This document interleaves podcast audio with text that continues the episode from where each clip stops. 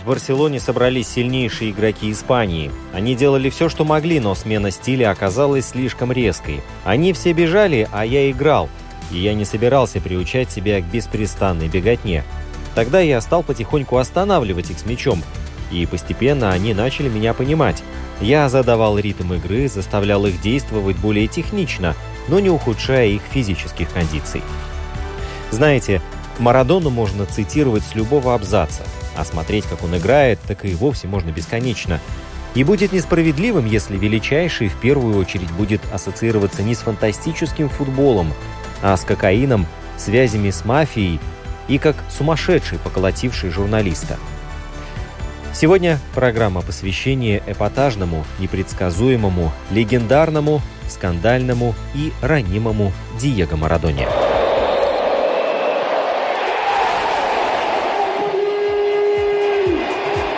Martins Dukals of Latvia is the 2012 Skeleton World Champion. И Бергман орлиным взором провожает последнюю пулю, а? Эрнанес, мяч под ногой у него, это будет удар, рикошет. Сезон-то впереди олимпийский, и не дай бог получить травму. Удар, гол! Мирослав Клозе! Надо же еще и забивать в нападении. Давайте, ребята, мы на вас все смотрим, мы за вас. На 89-й минуте! А пенальти-то такой липовенький, липовенький. Победы и рекорды, достижения спортсменов и команд, наших и зарубежных, история и секреты различных видов спорта, результаты текущих чемпионатов и интервью. Это программа «Спорт сегодня» на Латвийском радио 4. Здравствуйте! Приветствуем наших слушателей по радио и в интернете. Привет всем! Меня зовут Роман Антонович, наш инстаграм это LR4 Спорт и Facebook Латвийское радио 4.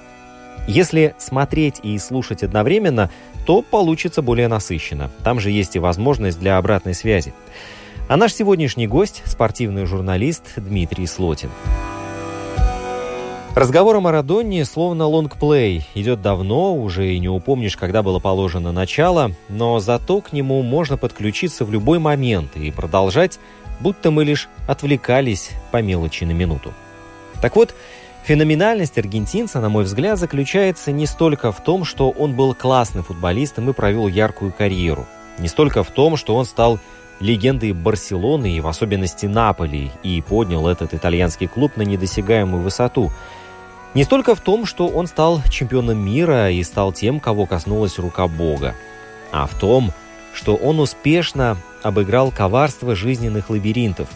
Ведь талантливых молодых ребят много, трудолюбивых еще больше, но быть трудолюбивым, талантливым везунчиком могут лишь единицы. Но кажется, что и эту величину Марадона преодолел и стал чем-то большим.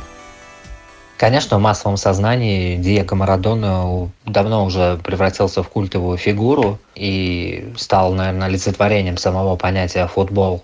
Э, конечно, своему, наверное, своим культовым статусом он обязан чемпионату мира 86 года, э, на котором Диего был просто на пике формы и демонстрировал потрясающую игру. Потому что тогда э, зрители мировые не имели такой возможности смотреть, там, за исключением там, небольшого количества стран, европейские чемпионаты, да, там Италия, Испания и так далее. И поэтому, конечно, главным мерилом там оставался чемпионат мира. Чемпионаты Европы были там не столь популярны. На Олимпиаде уже даже к 80-м годам уже не играли сильнейшие футболисты, играли олимпийские сборные. И поэтому чемпионат мира был, безусловно, главным турниром планеты. И как вот э, Пеле приобрел свой культовый статус на чемпионатах мира, так и Диего Марадона хорошо играл в 82 году, но по целому ряду причин не сложился для аргентинцев этот чемпионат так, как они хотели. Но вот в 86-м Диего взял свое и ну, в 90-м году дошел до финала, что тоже дорогого стоит, играя с травмой и с большими проблемами. Ну и, конечно, его успехи в Наполе, два чемпионских титула, там Кубок Италии, Кубок УЕФА, это тоже сыграло огромную роль, но главный такой отпечаток в массовом сознании Марадона оставил вот в 86 году, конечно, на этом чемпионате мира. Делить его жизненный путь можно по-разному, например, на три классических этапа. Рождение звезды, золотой период и жизнь после футбола. А можно рассматривать фигуру великой десятки еще проще. Диего футболист и Марадонна селебрити. Но тут волен каждый сам для себя очерчивать границы. Я лишь к тому, что на ум приходит мем, где изображена схема пути к успеху. Каким его видят люди, это прямая линия, и каким он был на самом деле. Клубок с миллионом переплетений. И когда на поле выходит команда, играющая в третьем дивизионе чемпионата любой страны, можно быть уверенным, что на долю каждого игрока приходится свой такой клубок. Разница может быть лишь в размерах. Конечно, разнообразных переплетений хватало. Это и не слишком удачный период в Барселоне, это и постоянная конфронтация с болельщиками Наполи, хотя, казалось бы, они должны на руках его носить. Постоянно болельщики его подвергали давлению, требовали от него невозможного, критиковали его нещадно. Когда у него не было забитых мячей долгое время, хотя Диего вообще-то не бомбардир, а игрок совсем другого плана. Ну, а главное его разочарование в карьере, которое, наверное, сравнимо с поражением в финале чемпионата мира 90-го года от немцев, когда его не взяли на домашний чемпионат мира 78 -го года. Он был совсем юн тогда, и его отцепили последним. Это был чемпионат имени Марио Кемпеса, который стал лучшим бомбардиром. Аргентинцы стали чемпионами у себя дома, и Диего все утешали, что у тебя все впереди, ты сыграешь на пяти чемпионатах мира, но при этом плакала вся его семья, и он сам. У всех была просто истерика, и огромное разочарование, и для Диего это стало трагедией. Он так хотел сыграть у себя дома на чемпионате мира, понимая, что такой возможности больше не будет. И несмотря на все его титулы, победы и достижения, его культовый статус, вот то непопадание в 1978 году в заявку оставило огромный шрам на его душе. Ну и, конечно, таких историй и переплетений у него была целая куча. И его не самые простые взаимоотношения с неаполитанской публикой, там сношения с мафией, проблемы с журналистами, проблемы с женами, с детьми, поскольку он, так сказать, был большой специалист по э, женской части – все это не добавляло ему, наверное, каких-то положительных эмоций. Все эти скандалы, которые сопровождали его. Тогда еще не было инстаграмов, там, твиттеров, э, телеграммов, социальных медиа и так далее. Были только газеты. Даже газеты штамповались там как пирожки, э, но не было социальных сетей. Эти газеты, в принципе, сводили его с ума, доканывали, и он не мог выйти из дома. А если бы были еще социальные сети, я не знаю, что бы, что, что, что бы ждало Диего в таком случае. Так что ему еще повезло относительно по сравнению со многими нынешними звездами. Любой подснимет на телефон и уже не спрячешься. Да, у Диего еще были какие-то пространства для маневров, для того, чтобы скрыться от назойливых глаз. Но, конечно, да, его путь э, легким и таким безмятежным точно не назовешь. Это такая очень сложная судьба, можно сказать, где-то даже трагическая, потому что он был способен на большее, конечно. А, если бы не все эти заключения, он мог бы достичь еще гораздо большего. Притом, да, мы говорим о, наверное, там, о одном из трех самых сильных игроков в истории футбола, о человеке, который является синонимом слова «футбол». И при этом вот у меня, да и у всех, наверное, осталось ощущение, что он вот не до конца реализовал себя. Вот, вот не до конца помимо чемпионата мира и Кубка УЕФА, там и чемпионата Италии, ну, такой игрок должен выиграть там, ну, порядка 10 таких трофеев. И Диего это было по силам, безусловно, по силам. Но где-то вот сквозит какая-то недосказанность. Может быть, он пересидел в Неаполе, со сборной тоже. Один чемпионат мира его не взяли, да, другой сложился неудачно. Третий закончился триумфом, а четвертый закончился серебром, но потом Диего ждал настоящий кошмар после этого чемпионата мира. Поэтому, конечно, не позавидуешь тому, что он пережил и что на него обрушилось по ходу карьеры. Еще особенность Диего Марадона заключается, не хочется говорить э, в прошедшем времени, в его искренней любви к футболу. При всем уважении к другим великим мастерам, коих очень много, но любить футбол искреннее, чем Диего, вряд ли кто-то сможет. И тут стоит рассматривать это понятие не как игру, не как тренировку и так далее – а как нечто гораздо большее. Образ жизни – это мышление. Например, один только эпизод с его переходом в Бока Хуниорс, еще на заре его профессиональной карьеры, Бока Хуниорс, команда, которая была любимым клубом самого Диего и его семьи, но в первую очередь отца, вместо кровного соперника Ривер Плейт. Ривер Плейт сулил бешеные по тем временам деньги команде Аргентинас Хуниорс, за которую тогда играл юный Марадона. Ведь Диего тогда знал, чего все ждут. Но при этом было и другое, правильное, на его взгляд, решение. Если вы не знаете, какой путь в итоге выбрал Марадонна, то, думаю, уже догадались.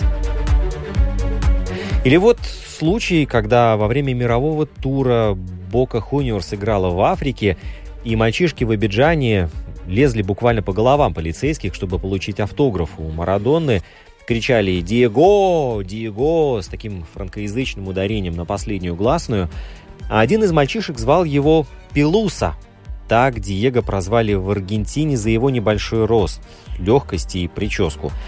Пушок – тот момент футболист подумал, что может бросить все, вот сразу, махнуть рукой на профессиональную карьеру и играть в футбол с такими мальчишками, для которых это в первую очередь любимая игра, а не способ заколачивания денег. В своей биографии э, Марадона признался, что э, сегодня футболисты зарабатывают миллионы, не прилагая таких усилий, как раньше. Им это не так важно, они получают по 20 миллионов долларов, э, по словам Марадоны, ни за что, ни про что. Савиола и Аймар стоят 80 миллионов долларов, их не видно на отборочном турнире к Олимпиаде, но их трансферная стоимость остается прежней.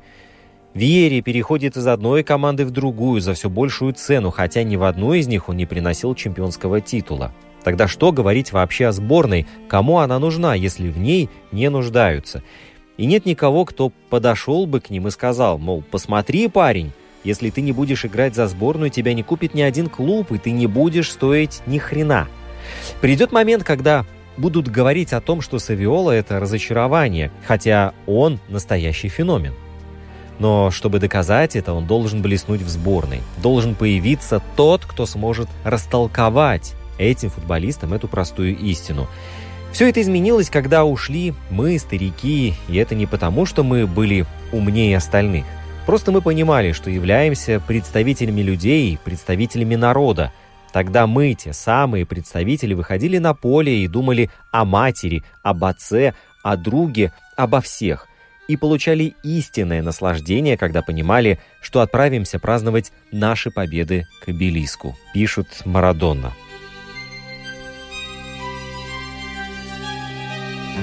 Сестра Марадонны сказала, что Диего перестал принадлежать себе с 15 лет, в тот момент, когда подписал первый профессиональный контракт. И с тех пор Диего был Марадонной, но Марадона уже перестал быть Диего и никогда им больше так и не стал. Это было неизбежно. Я не хочу сказать, что Марадона – это злой гений, плохой человек, отнюдь.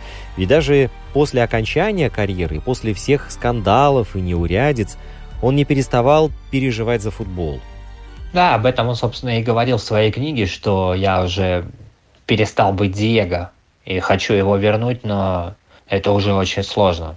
Он хотел вернуться к себе, к себе молодому, к себе настоящему, но вот это вот каталонский, потом не, неаполитанский круговорот э, из э, событий, звездности, денег, э, женщин, проблем, скандалов там закружил его так, что вернуться к тому прежнему Диего, который мальчиком там где-то пинал мяч в Буэнос-Айресе, уже было очень тяжело. Он из того Диего просто превратился в такого Элвиса Пресли или Майкла Джексона от футбола в такого рок-н-ролльного короля, разве что только без гитары.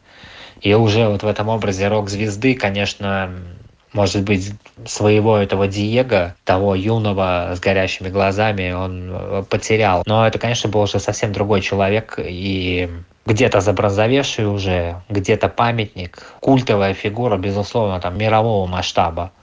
И, конечно, здесь уже ты себе не принадлежишь, а принадлежишь не только своему народу, но и всему миру. Всем справляться с этим непросто. И, ну, Криштиану Роналду мы видим как-то с улыбочкой пытается как-то к этому относиться, да.